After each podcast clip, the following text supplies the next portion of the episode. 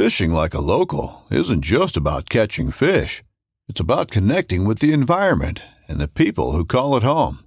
It's about hearing the stories and traditions that have been passed down for generations and sharing unforgettable moments with the people you meet along the way. Fishing like a local is having an experience that stays with you forever. And with Fishing Booker, you can experience it too, no matter where you are. Discover your next adventure on Fishing Booker. When you love meat, you find a way to take it with you everywhere you go, especially when it comes to getting outdoors. That's why Smithfield has so many high quality, delicious meats that are perfect for any outdoor adventure. Whether the park you're headed to is a national park or just the one down the street, like Smithfield marinated roasted garlic and cracked black pepper fresh pork tenderloin, expertly seasoned for on the go flavor, or prime fresh smoked ham that'll have you building on the go sandwiches packed with flavor. Smithfield extra meaty back ribs bring hand selected perfection to the backyard, and Smithfield Anytime Favorites will help you take the ham you savor to the places you love. From diced ham that'll turn any picnic into an outdoor feast, to hickory smoked boneless ham steaks that are the perfect cap to any hike. The great outdoors just got greater with Smithfield. For the love of meat.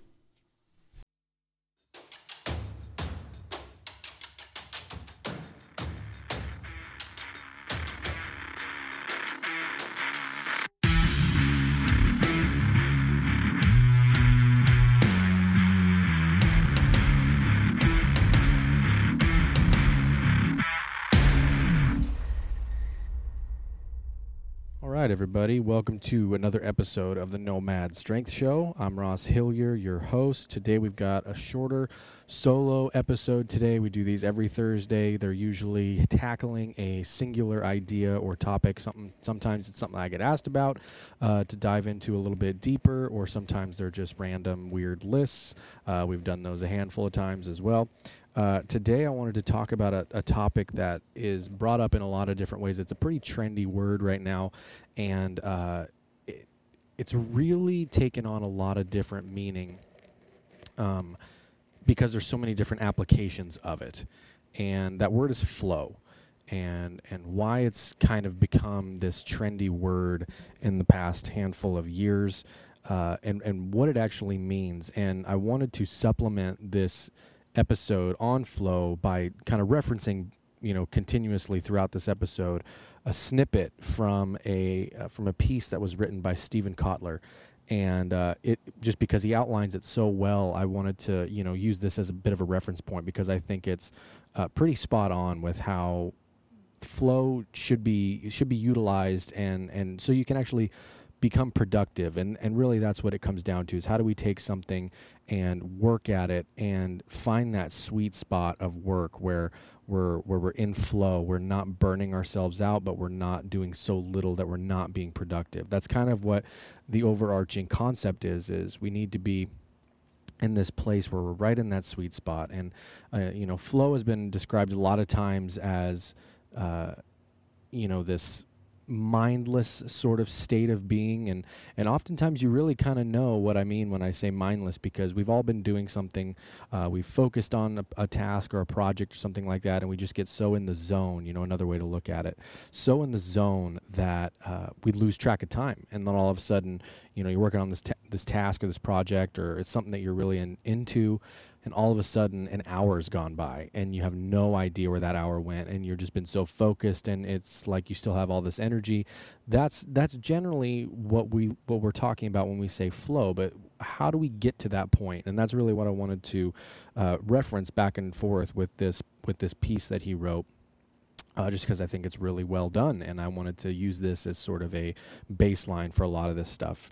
Um, but before we dive into the actual article or the, the, the snippet from the article, I want to just remind you all if you haven't uh, left a review or followed or subscribed to the podcast on whatever platform you listen to, go ahead and do that. Just takes a couple seconds if you don't mind. Uh, you'll get updates when new episodes drop. Uh, you'll get, usually get a notification. If you don't want notifications, you can turn them off, I guess. But it still does help the show get seen and uh, be put in front of more ears. Uh, there's a couple other updates. We're actually I'm in the process of putting all of the video versions of the podcast that I have recorded of interviews I don't have all the podcasts in video format, but I have a good amount of them in video format. Uh, I'm editing those down and posting those up to YouTube periodically over the next handful of weeks. So you'll be able to walk, go in there and watch some of the ones. If you've enjoyed some of the ones, I'll probably have a couple of the. I have the more popular ones that have the most downloaded uh, in the last couple of months are going to be up there. I just uploaded the one with Mike Bledsoe. I uploaded the one with Jack Carr. Uh, I'm uploading the ones this week with Greg Walsh and Bert Soren. There's going to be a handful of other ones that are going to go up that you'll be able to get the video versions of as well. Um, and then finally, the last thing is the Nomad Tribe membership. We launched this last week. Uh, it's a essentially a Facebook group on steroids, and I wanted a place where we could build a community under the Nomad Strength banner and not have to worry about oversight by tech companies, not have to worry about being censored by anything we say, and uh, just share and grow together, talking about strength, talking about life. Uh, it's just a really great community that's already grown quite a bit. We had a decent amount of people join us last week and it's just added to what was already there before and and it's been really fun. So if you want to check that out go to tribe.nomad-strength.com it's a little bit of a url there for you. So one more time it's tribe.nomad-strength.com so let's just dive in and uh, talk a little bit about this piece from again this is a piece by Steven Kotler and uh, he's talking about flow specifically. So I'll just read chunks of it here and there, uh, just because I think he's got some really good points. So he starts out by saying, Today we're going to talk about a lack of motivation as a blocker to flow, but we're going to start by talking about passion. Over the past few decades, passion has been declared everything from the secret to successful entrepreneurship to the foundation of a meaningful life. It's the magic pill, all right, which is exactly the problem. Now, sure, if you already know that you're passionate, what you're passionate about, well, this isn't much of a problem. But for anyone who wants to say build a passion driven business, not knowing what you're passionate about is quite a hurdle. And I'm going to stop right there because that's one of the most common things that I hear anybody talk about when we're talking about writing goals, which we do goal setting a ton uh, in in the Nomad Strength Tribe and and in the coaching programs and just in general. I'm a coach, so we're always talking about setting goals and how do we work towards achieving those goals. And the biggest struggle some people often have is finding out what you're passionate about, and that word passion kind of gets a little bit romanticized, in my opinion. And he and uh, this article tends to float float a little bit towards that idea as well because passion isn't the ultimate driver or or necessarily as important as we think it is if it's not rooted in a sense of work ethic also um, because I can be super passionate about something and you know not necessarily work hard at it. I just really enjoy it, and I think passion and enjoyment uh, tend to get conflated with each other. So uh, to continue with this, he he continues. So for starters, why is passion important? Simple. It's profound focusing mechanism. We pay more attention to those things we believe in. But focused attention is the ultimate gateway drug. It drives performance, it increases productivity, and triggers flow, which in turn further increases performance and productivity. Moreover, since flow is among the most motivating states on earth, any experience that co- consistently generates the state is an experience we will go extraordinarily far out of our way to get more of. It's why surfers wake up at 4 a.m. and drive three hours to go surfing, or why video gamers will play games straight for 19 hours. In other words, overtime flow produces extreme intrinsic motivation. Being in flow is the payoff. The flips this flips the conventional way of thinking about motivation entirely on its head. It's no longer a matter of doing X to get Y, but rather doing X for X's sake. In summary, passion leads to focus, leads to flow, leads to intrinsic motivation. Around and around that feedback loop goes. So, how do we discover a passion, amp up focus, get into flow, and see intrinsic motivation spike? And so I'll stop there again. Uh, he outlines why passion can be important here, uh, but it's not the thing. We use it as essentially a means to an end, uh, but it's actually a, like he describes it, it's a feedback loop. Passion might be what gets us started with something, but it's never what keeps us going at anything. Uh, it's just like motivation. You know, I've, I've done i've talked to several people on this podcast and i've written a couple articles talking about you know how motivation is essentially garbage. It ebbs and flows uh, it's super inconsistent. Nobody is ever motivated all the time to do something. And uh, the reason that we I, I the reason that motivation can't be the driver of force is because if you waited until you were motivated to do something you would maybe 10% of the time do the thing that you say you're motivated to do or that you want to do because that's the, uh, that's about as much time as you'd ever be motivated to do it. The rest of the time is building on habits, building discipline to just continue to do the thing even when you're not motivated to do it. So the next section of this article, he actually outlines uh, several steps on how to use passion uh, to drive into flow. And so I'm not going to go super in depth with each of these steps. I'll do a little bit of a, a recap on them uh, individually, but um, I would I would encourage you to go read this entire snippet, and I will post the link to this in the show notes. Um, but step one is make a list. So the easiest place to start is with, I mean, literally just like piece of pen and paper, make a list. Uh, and he goes on to write, for reasons that have to do with the relationship between writing and memory, it's better if you do this with pen and paper instead of laptop and a keyboard. The first thing you want to do is make a list of 25 things you're curious about. And by curious, all I really mean is if you had a spare weekend, you'd be interested in reading a couple books on the topic and maybe having a conversation or two with an expert. The most important part here is to be absolutely specific as possible. In other words, don't be interested in football or punk rock or food. These categories are way too vague to be useful. Instead, be interested in the pass blocking mechanics required to play left tackle, the evolution of political punk from crass to rise against, or the potential for grasshoppers to become a primary human food source in the next five years all of those things he uh, and this is me breaking from it all of those things are very specific and that's really the most important part is finding something niche down that you're interested about to like what would you go want to learn about?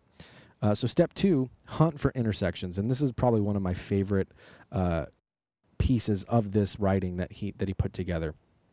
Uh, look for places where these 25, 25 ideas that you've written down intersect. So and to go back to his piece, take the example above. Say grasshoppers are both food. Say both grasshoppers as food and the mechanics of playing left tackler on your list. Well, if you're into pass blocking mechanics, you're probably also interested the nutritional requirements required to play left tackle most effectively. Insects are exceptionally high in protein. Would they make good football food? The point here is simple. Curiosity alone is not enough to create true, pra- true passion. There's just not enough energy there, not enough focus or commitment. Instead, you want to look for the places where three or four items on your curiosity list intersect. If you can spot the overlap between multiple items on your list, well, now you're cooking. There's energy there. Why? It's neurobiology. When multiple curiosity streams intersect, you create the necessary conditions for pattern recognition, which is the linking of ideas together. Humans love pattern recognition. Whenever we recognize a pattern, the brain releases a tiny squirt of the neurochemical dopamine, and for cultivating passion, this is a very big deal. Dopamine serves a ton of different functions in the brain, but for this discussion, three are critical. First, Dopamine is a focusing chemical. It helps us pay more attention to the task at hand. Obviously, this enhances learning and drives progress, and both are key to cultivating passion. Secondly, dopamine tunes signals to noise ratios in the brain which is a fancy way of saying it helps us detect more patterns, meaning there's a feedback loop here. We get dopamine when we first detect a link between two ideas, and the dopamine that we get helps us detect even more links. This is why creative ideas tend to spiral. One good idea leads to the next, and the next, and the next. Lastly, dopamine is a feel good drug. It's one of the brain's principal reward chemicals and is extremely addictive. The addiction is key to passion. The more dopamine you get, the more addictive the experience. The more addictive the experience, the more you can't wait to do it again. Now, I'm going to break here because this is the end of the second section there's a lot of talk about dopamine here, and there's a lot of ways that dopamine are spoken about negatively in the world right now. A lot of it has to do with the negative effects of the addiction caused by dopamine hits from social media, from destructive habits, because dopamine is your reward system, as he mentioned. So if it's something that makes you feel good, dopamine hits, you're going to chase that again and again. It's important to pursue something constructive with that. So then the thing that you're becoming addicted to, and I don't even actually like the word addicted because addiction can turn unhealthy even if it's channeled towards a good thing. Uh, so this is maybe where he and I disagree a little bit. Uh, but the thing that you want to continue to pursue is a is constructive in nature, not something that is destructive in nature. So I'll wrap up a couple of these last ones uh, a little bit shorter because I wanted to elaborate more on that second piece uh, on the intersections because that's a super important part. Step 3 is to play, step 4 is to go public, and step 5 is turning that passion into purpose. So you can see the evolution of these steps once you've essentially found these intersections. Say you've got three or four things on this list that all sort of bleed together. Now you're interested. Now you're going to start absorbing things. Uh, maybe it's materials, maybe it's books, maybe you're listening to podcasts on the subject, you're watching YouTube videos, you're getting real world experience in this thing. You're beginning to figure out if it's actually something that you're going to be creating some structural framework to. Uh, things that are going to help you come back to this later and build on these things uh, that you've already created. And then the fourth one, go public is really what is going to be difficult for a lot of people uh, because that involves the putting yourself out there and connecting and putting that idea out that you're pursuing this thing. But there's a lot of great ways to do this. You can join Facebook groups. You can, uh, you know, start a join a meetup if there's something. If it's a local thing, uh, you know, find something that you really enjoy doing. Find other people that are doing that thing, and then go hang out with those people. You're going to learn. You're going to connect with other people that are pursuing what you are, and that's just going to build more community. It's very similar to what we're doing in the Nomad Tribe. All of us are pursuing health, strength. Uh, making better versions of ourselves and we're all doing it together and so there's lots of ways to do this.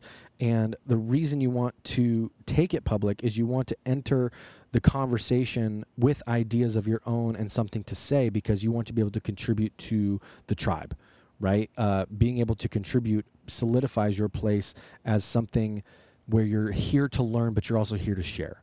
And then the fifth step, turning passion into purpose, uh, that's really that final step.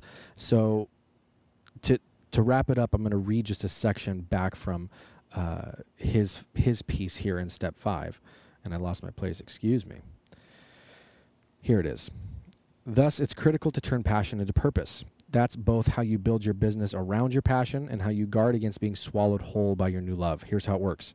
Get another piece of paper, take up your pen again. Now write down a list of 15 massive problems you would love to see solved. And by massive, I mean something everyone has to deal with. Another of the points made in his book titled Bold is that the world's biggest problems are the world's biggest business opportunities. Now look for places where your passion intersects with a grand global challenge, a place where your passion is a solution to some giant problem. That linkage is your purpose. Suddenly, you're looking at both a golden business opportunity and a way to use your newfound passion to do some real good in the world and that's where he ends this that's where i'm going to end this snippet. Um, again i'm going to post this whole thing in the show notes but really uh, i wanted to end there because this stemmed from a conversation we had in a tribe coaching call just recently talking about side hustles and and business ideas. And you know like i said we're there for strength and health and we're training and we're doing all these things for our bodies but you know we're there to grow as people. And a lot of the guys have side businesses. And so we got into a conversation the other night talking about well how do i know when to take this to the next level? How do I know uh, what I need to do to this business if I want to make it my actual leave my job and pursue this type of a situation? And so I was reminded of this uh, snippet by Steven Kotler, and I thought it was a perfect opportunity to dive into a little bit more because it was directly what we were talking about uh, in our coaching call recently. And um, there's a lot of ways that you can turn something that you enjoy into a business uh, whether it be just something that you want to keep as a side business just to make a little extra cash, or maybe you're tired of working the job and you want to pursue this thing that you absolutely love and make it what you are pursuing for a career. And uh, I thought this was just such a brilliant outline. I wanted to share how he did this. Again, I'm going to post this link in the show notes so you guys can read this whole thing.